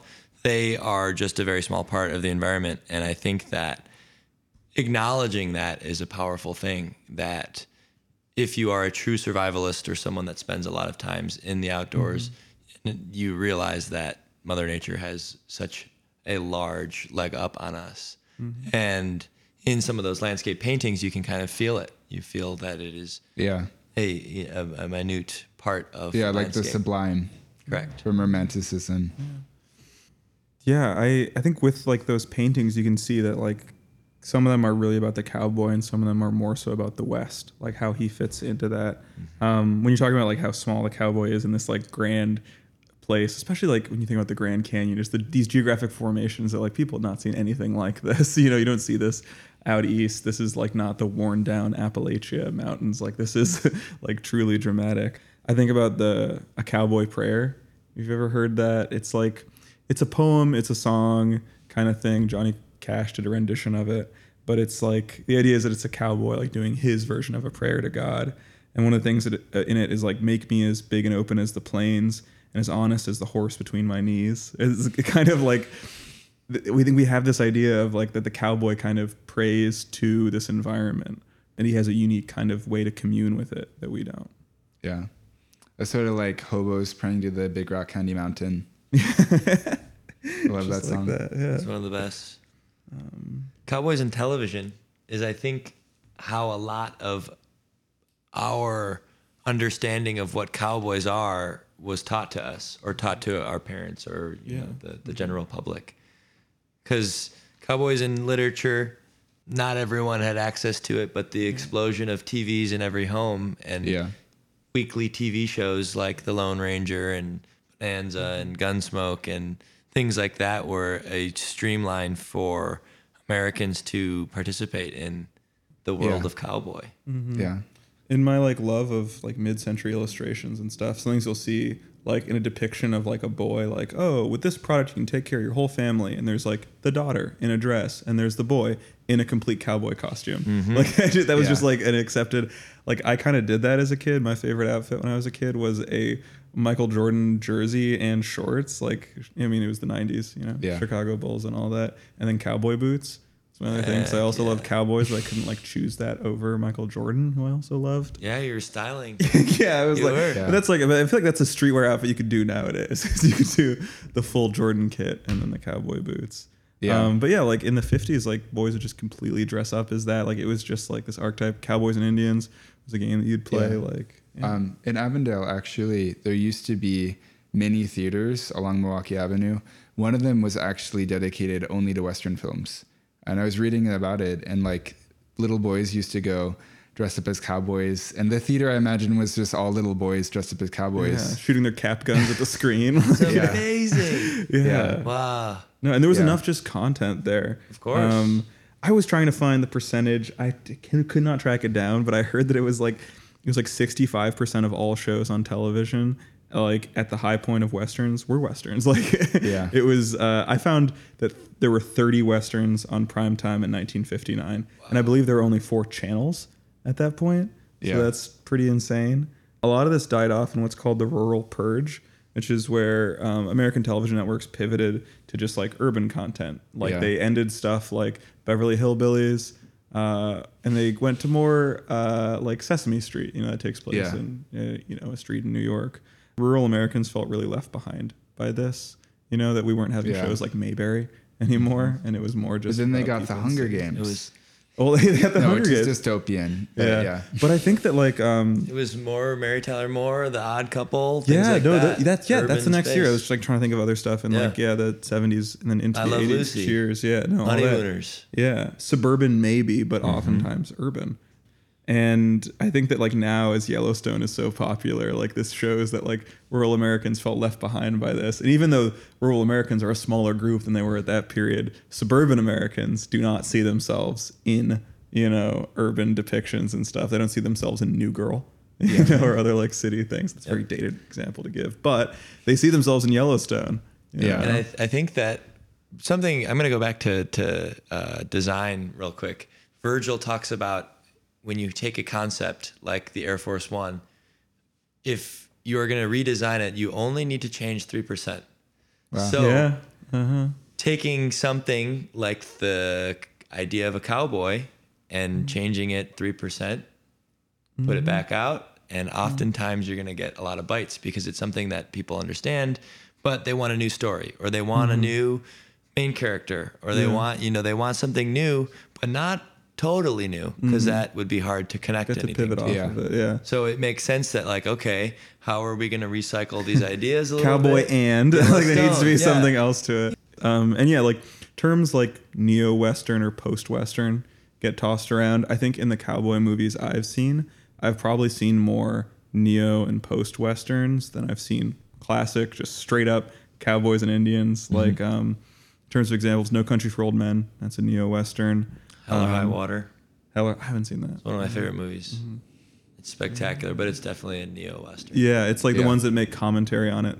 Unforgiven is like an earlier, not neo western, but like post western, where it's about like that it's not fun and cool to be a cowboy all the time. You're racked by like you know lives you've taken and like you know how hard your life is out there. It's Clint Eastwood who did so many conventional westerns. You know, Yeah. But yeah, we'll we'll get to Western movies I was a little say bit that's later. coming up, right? Um, but before we get to that, I do want to like talk about this idea that circles back to the Jennifer Moskowitz article we discussed earlier. But I think that one reason that Western wear has been persistently popular across decades is because we've largely been permitted to appropriate Western clothing regardless of what region we live in. So I don't wear cowboy clothing, but I went to SAC, an art school, and like even the people who are the most sensitive to cultural appropriation, they'd all wear cowboy hats or cowboy boots when they go game. to their like art school parties. Yeah. Um, they wear them to Berlin. Like it was not any something that they'd have a problem with. Um, Another example I think of that too is how uh, the word y'all has been popularized, um, which I'm not a fan of. I don't know if either of you say it, but my feelings towards it can be sort of summed up by this reductress headline, which is sort of like an onion headline, where it said like, "Hey y'all, try his friend from New Jersey." it just always sounds inauthentic. Um, when someone dons a cowboy hat or cowboy boots, they're just having fun. But uh, yeah, there's just always like this slight pause when someone who's not from the south says "y'all," or it's just a little bit weaker. they don't they don't really have the like It's not- confidence it- behind it. Yeah, yeah, there's not. It's, not boisterous. Like Yeah, it doesn't not come from the chest. authentic. Pronunciation is different. Yeah, no, that's true. Um, I think Yeah. of the meme where it's like you can always do an Italian accent. It's never racist. you can always wear a cowboy hat. It's never racist. It's never like Yeah. it's just yeah free to everyone to like kind of take their little twist on it. Which kind of goes back to the idea of it being like a a um, an idol for an American c- culture to say, Yeah. okay, we claim this, and this is ideally for those that are American or close to it. Yeah. But yeah, Kone, do you ever hear anything from anywhere, from anyone about like people being sensitive about like non-Western people wearing cowboy clothing? Gatekeeping. Yeah. No, no, okay, so the only people that come in and ask specifically where we're from Yeah. is people from Texas. Oh, And they'll say, I grew up in Texas and I see a lot of things, like a lot of Western pieces. Like, are you from Texas? And I'll say no, but I, I always wish I was a cowboy and kind of wish I was from Texas. Yeah. And they'll go, okay. it's like, all right, keep my eye on you. Yeah. like you're on thin. But you're it was thin it interesting that you say that because like that when we opened up our doors to everyone, you sometimes have people that are angry or upset and have their opinions and are ready to share mm-hmm. them. Mm-hmm. And we've had, you know, that here and there, but never over we've never been no, no one's ever claimed that we were appropriating culture mm, Yeah. or or mm-hmm. or which we kind of are. we, we definitely are. And Yeah, that- yeah, yeah. it's the question, yeah, it's just questions like, so is the thing. like, yeah, yeah, we're it's- it- appropriating it. So, yeah. We're. I would like to think that we are reimagining and re um, structuring items to be more modern and to Yeah. be more timely and, and more exciting. Something that I'll dive into real quick. Um, I started my art career as a very young person drawing. I would draw on everything. I would draw and draw and draw. And my mom would just lay out paper and draw and say, draw more, tape them together, and then continue drawing and then as I went into high school and college or high school, I started dealing with some more heavy emotional things and needed to escape that. And so I would go out and draw and glue up paintings and glue up drawings and glue up, do big graffiti throws in my hometown. My hometown is a very small hometown, not a lot of graffiti, very affluent space. And hmm. I became known very, very quickly. My hmm. graffiti name was Zorro was tagging a big Z O R R O on things. I was putting up big paintings of her photographs from Lee Jeffries, a photographer that I really, really liked at the time. So I was doing all this compulsive art making and was writing and, and sharing my, you know, developing my, my brand of Zorro, this the masked uh, vigilante. 16, got caught, Yeah. six cop cars. They're lining me up. They're trying to get me to confess on the spot. I'm like, I think I need to talk to my parents. Like, I, I Did you get I haven't heard about this. Damn near. Uh, Yeah. I did not get handcuffed, but uh, a detective came to my house. Whole big nine, you know, whole big deal. Um, had to pay criminal damage. It's on my record. It seemed like the worst thing that had ever happened to me. Yeah. But in that moment, I realized, okay, I can. I want to be someone that creates disruption. I want to be someone that that is an, an art maker. But I'm learning this may this career path may not have the most longevity. Mm-hmm. But I can take these this concept or the practice of making and and repetitive compulsive making and apply it to something else that I really love, and that's costumes and clothing. And using canvas and denim and cotton rather than spray paint and glue and paper was just as an effective, if not more effective way of sharing my ideas or my my concepts. I think that's so interesting to go from like, yeah, it's the compulsiveness you're talking about is really interesting. You had something to get out. Yeah. And you, you freely admit that, that Yeah. like this was kind of like, I got to get something out there. And I feel like graffiti is kind of like a light attack on the world around you. You know, you get a lot of pent up stuff. And it's Mm-hmm. so interesting to see that transition of you being like, you know, essentially doing a crime and Doing- then transitioning no, to being doing a crime. yeah to being a business owner where you know like i always say like graffiti is lightly destructive you know you're covering something you're applying something but you're covering something you're changing something in a kind of like non-consensual way yeah, in Yeah. rebellious way um, and then going to be like you're now like a tax-paying business owner where you're part of like a chamber of commerce and stuff and you'd be pretty annoyed if someone graffitied your store Yeah. you know and it's such an interesting like i don't know like a classic maturity thing but Yeah. like what you learned during that period is applied like you're just you're using like the principles of like sampling and graffiti and tagging and that, but in a new identity as the Kone Ranger. Correct. Yeah. Yeah. Yeah, most of your garments do have the name of your company on them, which does make me think of tagging. Um, exactly what it is. Personally, I I shy away from clothing with logos and brands. So the two shirts that I have from your brand, I don't think this one has Just on the tag. Just a, yeah, Just in on the corner. actual tag, which we tag which is on the outside. Yeah. I mean, Tasteful tagging. All a big fan yeah, of it. but the other one I have um, of yours is like a chain link fence. Mm-hmm. There's no, there's nothing on it. Mm-hmm. Yeah, that's more my thing. But I can see the parallels between what you're doing with graffiti and the and Kone Ranger. Yeah. And it's funny going from Zorro to the Lone Ranger as well. Because, like, It's all- it was all on that considered. spectrum, it's like they are both like gentlemen kind of outlaws. But, um, Vigilante. yeah, vigilante. Yeah, definitely. I don't know. I've always, I've had identified more with like the more stand up kind of lawman. Mm-hmm. I think, like, I don't know. I'm trying to think of my Western figures that I like. I like um, from like Fistful of Dollars. I like just Blondie, as he's called there. Just that's just Yeah. a personal kind of connection, I guess. But yeah, I don't know. I can never see myself as an outlaw, even in like playing Red Dead Redemption 2. I don't like to do too. much ne'er do well behavior. I like to be an upstanding citizen. Yeah. yeah. Um, but yeah, I do want to circle back to that regionalism idea real quick. There was this New York Times, I think, think piece a few years ago that was titled "Disdain for the Less Educated is the Last Acceptable Form of Prejudice," and I think that the two things are closely linked. Where like, uh, oftentimes for Americans who are really like, really in the thick of like the polarization in our culture and in like engaged in culture wars they like conflate the two. Where like people from like certain regions are less educated and they have like a dislike or a hatred for the people living in those places me as an urbanist i'm just evaluating the places Yeah, I mean, regions they do have like they have their own pride, they have their own history and stuff. I mean, especially Texas. It's and what you were saying about like that it's Texas people specifically who kind of like raise an eyebrow at what you're doing.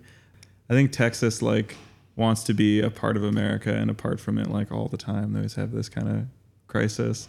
When we were we, we did a department stores episode, I was thinking about Neiman Marcus and I went to their store there, which is just classic like 50s modernist kind of on the inside. There's no like Texas twang to it in any noticeable way, other than the fact they probably have a pretty big boot department compared to a Neiman Marcus in New York City or something. But I think that like Texas goes through these periods where it's like, oh, we fit into the rest of America. Dallas is is a major capital city, just like any other one, you know. And then they kind of like buck away from that, like, no, we wear cowboy hats here.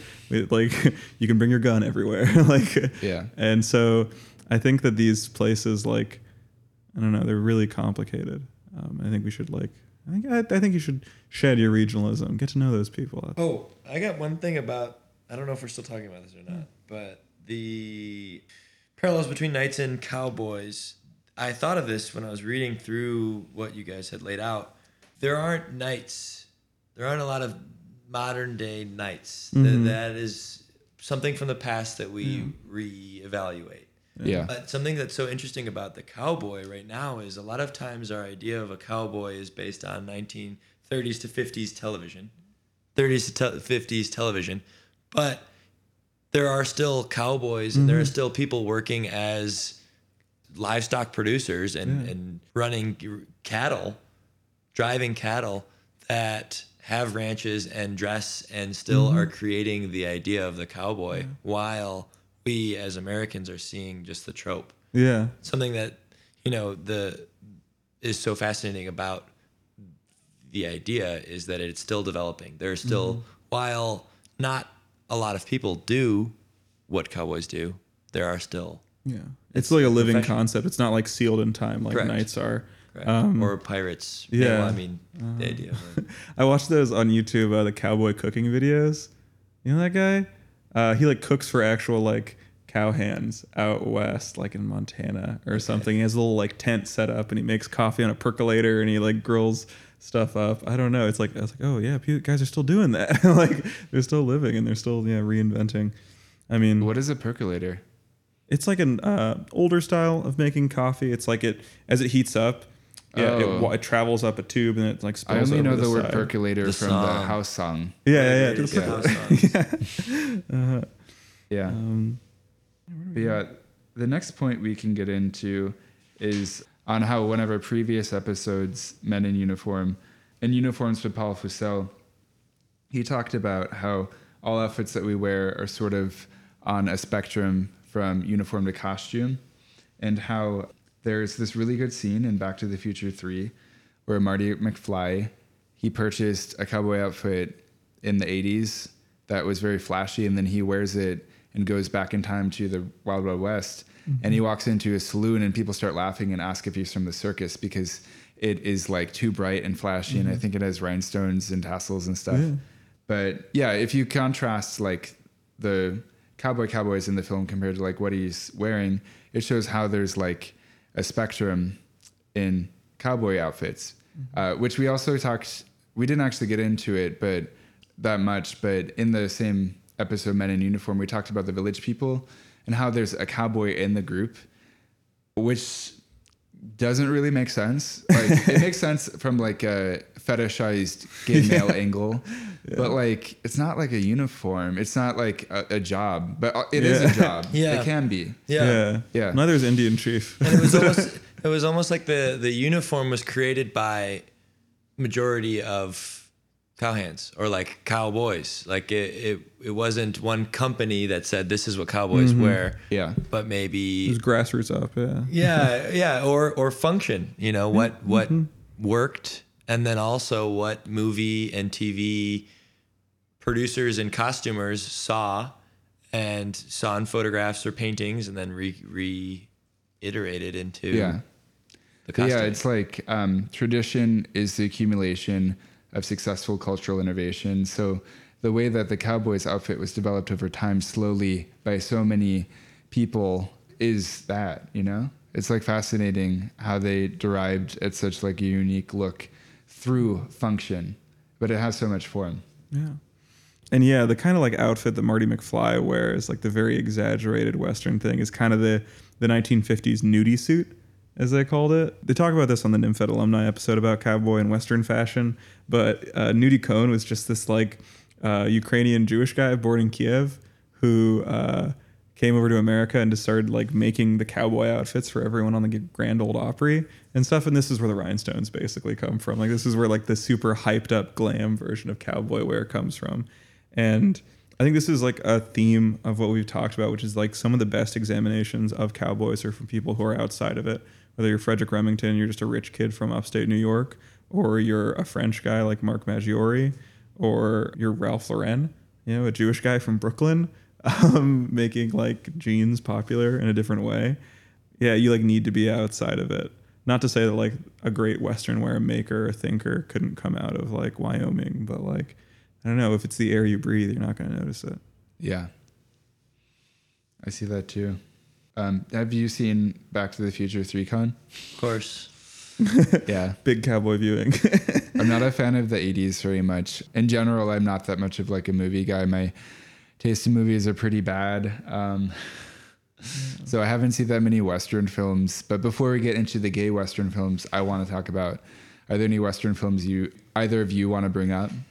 um, I already brought it up earlier, but um, Hell or High Water is a more contemporary view of, of the cowboy. It's two brothers and they're bank robbers, but it's set in, in a pretty modern setting, um, Texas. And another one that is a modern make of a classic, the new True Grit film. Costumes, storyline, great film, but it is one of those things where it's it's again just a recreation of a of a past piece, which is is very common. Uh, High Noon, The Searchers um, are two films that are made in the fifties, sixties, and that is those are two pieces that I look to when I'm seeking inspiration for shirt uh, the cuts of shirts and bandanas, and honestly, it's it's more styling. So when we're styling shoots or or coming up with ways to reimagine um, silhouettes, I look to a lot of movies for, and not even necessarily just westerns. It's a great place to start, but a lot of movies and film costuming is a very exciting place for me to imagine repurposed garments. Yeah, you look for all movies with sexy guys. Um, That that may be a through line. Yeah. Yeah, um, Western movies I like. I, one of the parts I like about Western movies is like this is kind of pretentious, but when people ask me what movies I like, and I- I think that they don't, they're not going to hate me if I say this, I'll say that I like movies about like a man from a certain time who has outlived that time and now must like deal with a changing world. Um, so I like the Grand Budapest Hotel is maybe one of my most like famous like favorite movies. There's some line in it about how like he was made for an era that had passed by the time he was born. Like he's a he's an out of mode model. Casino is another one. It's more of a conventional mobster movie, but it's like growing up in Las Vegas and growing up in the corporate Las Vegas. We all know it's like no, right before the great corporate ta- takeover, there were kind of cowboys in a sense of these mob guys out there like running these independent operations and fighting each other. And then yeah, a lot of one like genre of cowboy movie is like you know uh, modernization encroaching in, the West ending. Yeah. Um, the first Red Dead Redemption game like takes place in like the late 1890s. You can go to a town and like someone's getting a car brought in and stuff. And so I always when they made like Red Dead Redemption 2, I was like, what's their plan now? Like if they do anything after this? And the answer was they're like, uh, 10 years prior to the events of Red Dead Redemption 1. And I'm like, oh, come on. I'm like you guys are like you're inching towards the precipice of the the- end of the West and like let's go more comfortably into the earlier period of the West. I think Star Um, Wars did that too, right? Yeah, it's like Yeah. eh, instead of moving things forward, let's uh, let's go see what we didn't uh, sum up previously. but yeah, on on the end of the West, I have a very good documentary to recommend. It's called Sweetgrass, and it was created by an anthropologist at Harvard. It's a movie, a documentary that's like a form of visual anthropology, but she documented the last ever American shepherds to herd a flock of sheep long distance without the use of trucks or modern equipment. Um, and they go through like mountains and prairies and like through forests. And there's two cowboys managing like thousands of sheep. Um, and they're brought almost to like a breaking point throughout the course of the film.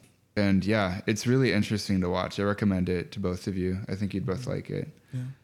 But yeah, on that, uh, to get back to gay cowboy films, the plot of Sweetgrass is pretty similar to Brokeback Mountain, minus the gay stuff.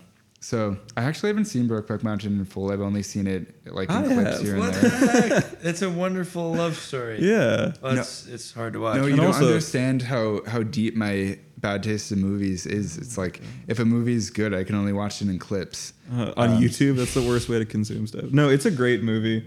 And to the straight guys listening, if you're a Anne Hathaway appreciator, it's a must watch. Yeah. I have to say as well. It's also it's also good to watch love stories. Just coming from a gay man that's grown up watching straight love Yeah. stories my whole mm-hmm. life. Yeah. It there's there's something in I believe in every good narrative story that you can connect to. And I think that like seeing what they went through and how they had to operate to express love to each other is something that you can like connect with in one way or another, um, whether you're straight or not. yeah. No. Yeah, I've never watched many romance films, which is why I was so awkward when I was single. Um, but I do like Brokeback Mountain, and I think that um, one thing that people might think when they watch it is like, oh, this is far fetched. Like this is all just like fantasy. Yeah. Like these cowboys would not do this. But no, actually, it's a pretty like believable premise that these two guys that had to spend like so much time in isolation together went gay. Um, Yeah. it's like a pretty believable plot. I, I should have done more like research on this. I, it's I shouldn't like be able to talk too much on this area here, like, um, but this phenomenon, like, kind of in Brokeback Mountain, of like conventionally masculine guys working hard jobs doing gay stuff, uh, is sometimes called bud sex, B U D, like two friends having sex, and it's been like studied and like they do these really fascinating interviews with guys who like are like oil rig workers or something and they'll meet a guy and they'll just kind of have an understanding of what's going to happen. And then they'll like you know call and then like hey i'll meet you in a, like a truck parking lot somewhere and we'll just you know have our little time together and we'll go back to our wives. And it's just very understood and it's situational and it's compartmentalized.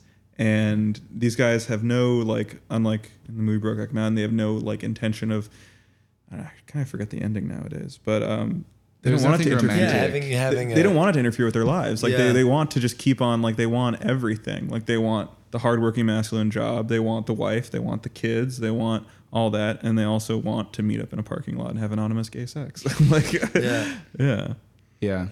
Yeah, I feel like as like a gay guy, I don't even like that seems as foreign to me as everything straight people do in a way because I'm not part of that. Like mm-hmm. I feel like for people who are closeted, they have to have like they get their guard up once they learn that like I'm I'm gay, like that I'm open, you know? Mm-hmm. Like that sort of thing seems alien to me. But it's it's beautiful depicted in mm-hmm. film. Mm-hmm. yeah. And like when they interview these guys, they always use the term like men who have sex with men.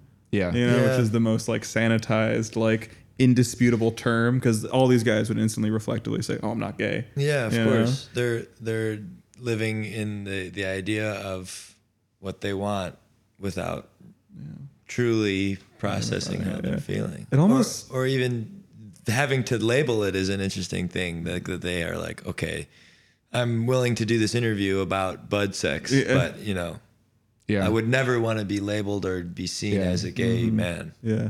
It almost seems like when people talk about conceptions of like uh, sexuality in pre Abrahamic life, like, because Abrahamic religions like Old Testament Judaism forward, like, really did kind of tamp down on homosexuality, where there's theories that beforehand it was just kind of an accepted thing. Like, as long as you are faithful to your wife and you provide for her and all that, like, what does that have anything to do with what you do on the side? Like, they gave men so many rights in that period. Like, you have all these rights. Like, your woman has no rights. You also have the right to have some, like, to mess around on the side with other men since you guys are all in power, basically. Yeah, Um, but I mean, like in ancient Rome, when there was same-sex sex, it, there always had to be one person in the situation that was of a lower status. If Mm-hmm. it was same status, that was viewed as being like taboo, um, because it was about power. Um, Yeah. yeah, Mm-hmm. but um, there's also this good anthropology article on the topic called Tea Room Trade, uh, where this anthropologist, who at the time was closeted, wrote this whole book on um, what are they called? T- tea rooms? Why did why did that not come to me? Okay, but basically like public bathrooms like men have sex in, and he was like just going in and watching, and then he would like follow the people who were who were doing that home, and then he would like leave them a letter, and then he would like get them to do interviews with him, and it was it's such a wild thing. It's like modern academics could not do that. No, Yeah, yeah. uh-huh, for for better and for worse, I would say. Yeah, Wow. Yeah. That's fascinating. Mm-hmm. yeah, But I, I also feel that that that there's a, the the idea that oftentimes in military there's like experimentation and and mm-hmm. with same sex interactions, but if you think about the the lifestyle of a cowboy, even if you do make it to your destination or your boom town that you're trying to go to, and you just got paid for your cattle run, you you go to the saloon and it's like you got you either have fellow guys that you were out on the range with, or you pay for an evening upstairs with a with a, you know, Yeah. But sometimes it would be a long time before the town would have the first woman. Like I visited um, Eureka, California, which uh, is not a ghost town. It's like a historic town that's now like a national park of sorts. Although people who are into national parks would correct me, it's something else. But I learned like through going there that the town originally had like a thousand men or something before the first woman arrived. And when she arrived, they threw like a party with like fiddles and it was like this big deal. But yeah, it would be like a while before like women would go out that far because things were dangerous. Um, But yeah. In a past ep, I talked about uh, the American Astronaut, which is this like experimental art film about cowboys in space. Um, it's all roughnecks, and saloons are just full of grizzled men. And then there's this one character called uh, all the women have been driven out of this world. And there's one character called the boy who actually saw a woman's breast, and he's held up as like a god king among them. And he just gets in front of everyone and tells them what it was like. Um, it's a very absurdist movie, but like that really is how it must like feel in those areas. I um and the other gay cowboy movie you put on here I haven't Oh, but seen. before we get that, I want to say I think I got Crazy one. I think I got the name of the town in California wrong. It's not Eureka. I think it might be Columbus. But anyways, I- I'm getting this off, but the point was made. But yeah, we can get into the power of the dog. Have Power you Dog. have you both seen that? I have seen that. I was also going to say Strange Way of Living is a new one. It's a short film with uh, Pedro Pascal and Kevin Bacon. Yeah. Wild one. But it's like they're almost poking fun at points, but then it's also it's it's like right on the verge of humorous, but it's also kind of like a, a tale of two men Oh. Yeah. wanting to be together but not making it work and then also seeing the the how family can kind of add an, a, a- more difficult element into a relationship Yeah. um, but the uh, power of the dog was a fascinating one and I, I was also looking to that movie to be you know hopefully a more positive representation of a of a queer Yeah. or gay cowboy western It's even character less positive than Brokeback Mountain. it's it is, and it's it's it's a thriller. It's Yeah. it's a who done it, uh, and it becomes the characters are very very exciting. Costumes again great, um, and it's a great watch. But it it it does kind of further that twisted uh, narrative of of the of the gay cowboy. Yeah, um, for me, Power of the Dog was interesting because it showed how, like at the time, whether you were like kind of open or fully closeted, the difference between like Phil and Peter, Phil being the closeted one, Peter being the the effeminate one who's sort of open in a way. Um, both were like equally detested and disliked by the people around them, but for wildly different reasons. Like Phil was just like toxic and really horrible to everyone, and then Peter, like people just didn't like him because of discrimination. But I found that the way that Peter was depicted in the film, I think it he depicts like an archetype that I think I find to be very honest and accurate as to like the gay experience that I think not that many films touch on. Mm-hmm. Where I think like gay youth is just like so awkward and it's like cringe. You don't even want to watch it. Like you want to sit up and leave. Uh, at least that's how I want to feel when I watch depictions like that because it uh, touches a nerve as to like how my youth was. Um, and there are other movies like that that kind of remind me of it, like Take Me to the River and Last Ferry, but Last Ferry less so. Um, but yeah, it's not something I see a lot in gay movies.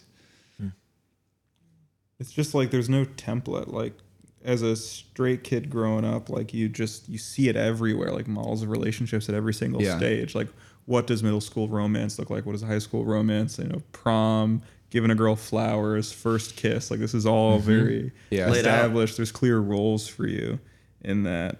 Yeah, and then in these movies where they try and show gay life in like the 1800s, like I think they try and capture like a feeling of like that these people have no blueprint. They don't know like I think they're they're often like taking this like uh, heteronormative kind of world they have and trying to apply it of just like wait am I the girl then like Yeah. who's the girl What does that in make me? this Yeah. yeah they just like don't they They have to build the the tracks as they go Yeah, I remember reading um, like gay history as a youth, like around when I came out or before I came out, and like there was a period, like pre Stonewall, where gay people thought that um, same sex relations had to be between like a masculine and a feminine presenting uh, person. Uh, they didn't understand like two masculine men or two feminine women like having sex or dating. Like they just couldn't wrap their head around it. yeah no Um, yeah. which goes to show that for so long we've had this this construct laid out and if you don't participate or engage in it whether mm-hmm. it's a man and a woman or a man and a man or a woman and a woman it there's no if there is no structure then there's no mm-hmm. understanding and there's no mm-hmm. willingness to ask.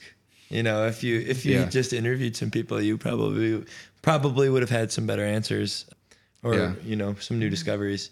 But i think oftentimes when people are trying to tell others what's going on without asking you don't always find the best answers Yeah, you got to do your ethnographic research.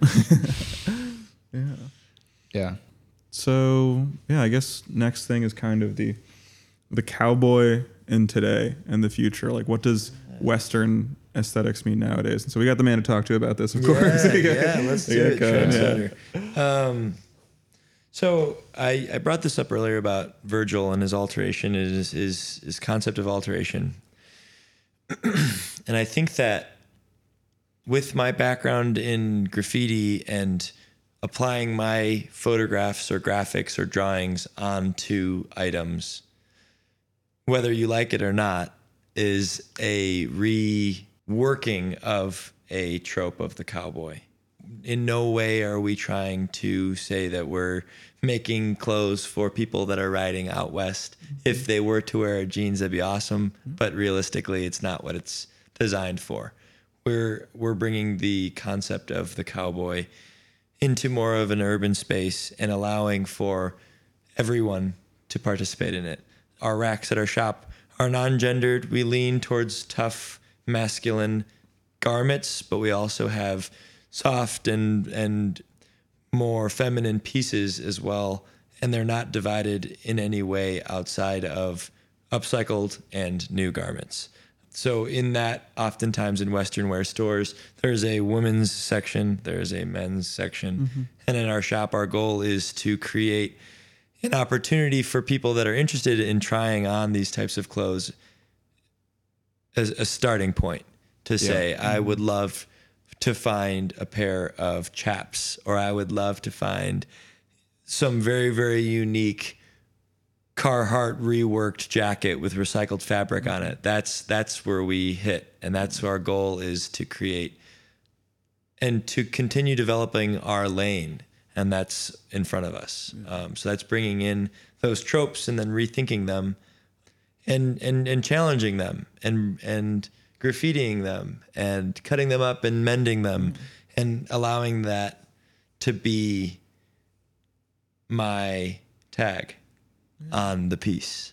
I think there is like in cowboy clothing, there's kind of a natural androgyny actually that's like already there. You don't need to like tease too much out of it. I think this happens whenever there's a very like kind of useful style of dressing, like because women's cowboy style, like women, the first women to wear like dungarees and pants were like out west basically, where it is kind of unreasonable to wear like a full skirt.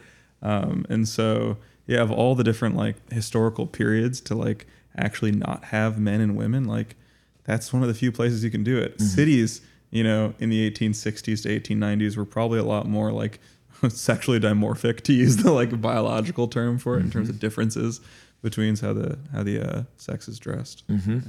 The costume. yeah the costume Yeah, I don't have too many ideas about like the future of cowboys, but I do see it a lot in popular culture through like Lil Nas X. Mm-hmm. and but he's already moved beyond the whole like cowboy thing now you know Yeah, now he's pretending to be Jesus. yeah he the devil thing and now he's doing the Yeah. jesus thing he'll I haven't even Yeah. seen that music video. I don't really want to. I don't know. It'll Yeah. be on the background of a party sometime. Next time I hang You'll with the gay at- rugby team, it's going to be like, in the background. Yeah, Yeah. I'll see it there. Um, it'll Oh yeah, to me. I don't know if you know, but Joseph is on a gay rugby team. yeah. He's the not gay, dragons. Yeah. Nice. Wait, Yeah. are you interested in playing? Uh, I don't know. I like kind of. I like the idea of rugby, but I feel like a. I feel like risk versus reward. Ah, yeah. Injury risk. No, it's true. I- I, I'm- mean, I- yeah, like I, I always try and get people into it, and they're just like, "Oh, why weren't you playing last season?" It's like, "Oh, well, I broke my scapula, and then Yeah. I got a concussion and all that." But yeah, I don't know. Actually, if you join, you might com- outcompete me for tallest guy, which which means I might lose my position as the line out jumper. So never mind. Don't join the Dragons. See you later. Um, I did get the idea with this episode when you were talking about people from Texas side eyeing you a bit. I thought like, oh, you could get cred though if you were to be at a rodeo and you were at like state fairs doing like one of those competitions. Like, I don't know, that would be like a fun thing for you to do, do in your time if you've ever thought about it. That would be amazing. and the thing about it that would be so cool is we always think about like we're makers, but we also use Instagram as like a tool to share what we're doing. And we like try and try and try not to take it too seriously and remind ourselves that it is just a tool. And that like when we do stunts, air quote stunts, it's in an effort to just kind of pull more focus in on the clothes that we're mm-hmm. making. Oh, yeah. And so that would be a perfect example of like Kone enrolls in his you know first rodeo Yeah. and then just like film it, film Yeah, it like with a bunch slick. of like twelve year old boys. yeah, City Slicker Kone in, in his in his Fighting. reworked Western wear, What is it? trying They- to wrestle a, a, a baby cow, a calf. Isn't that they, they start the They kids do on that, dude, calves? yeah. Uh-huh. Why do I think they start them on goats or something? I bet you That's could pick up a cow. Yeah. No, they're probably too heavy. Not a cow, but a calf maybe. I really want to go to a rodeo. They're Um, amazing. If you ever have an opportunity to go to a Yeah, rodeo. um, one of my carpenters um, is involved in charreadas, which is the like Mexican rodeo scene. It's very hard to find information on it, um, because I think because my Google's in English, basically, so it assumes I'm not trying to find it. But I like really want to insert myself in and go to one of these. Um, my Spanish is not where it needs to be Yeah, yet. but you got to put on the hat. yeah, but he owns the whole getup. He was showing me photos of his stuff. He um, and then just on the job sites, he of course just wears like jeans and a t-shirt, but he has the biggest belt buckle you've ever seen. He doesn't wear cowboy style boots. I know a few guys who wear steel toe steel toe cowboy boots. Um, they sound nice because you can slip them on and off easily. I mean, I wear like Blundstone esque boots for that reason. But yeah, I really want to go to a rodeo. It sounds like a blast. I'm sure there's lots of good fried food there too. Um, yeah, corn dogs. Yeah.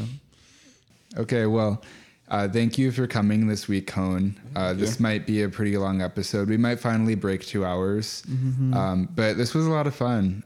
I could tell you were like inspired by some of the things we were exploring. Um, so let us know if like anything we talked about this episode does inform some of the pieces that you come out with in the future. Because if it does, I'm sure it'll be cool, and we love to see it. Everyone go visit Kone Ranger in Avondale. Yeah, pop Um, in. You guys are open from what days? We are open Wednesday through Sunday, Mm-hmm. uh, Wednesday through Friday, 11 to 7, weekends 11 to 5. Yeah, go try on those chaps. Yeah, while we still got them. Yeah. Okay, bye everyone. Thanks for listening.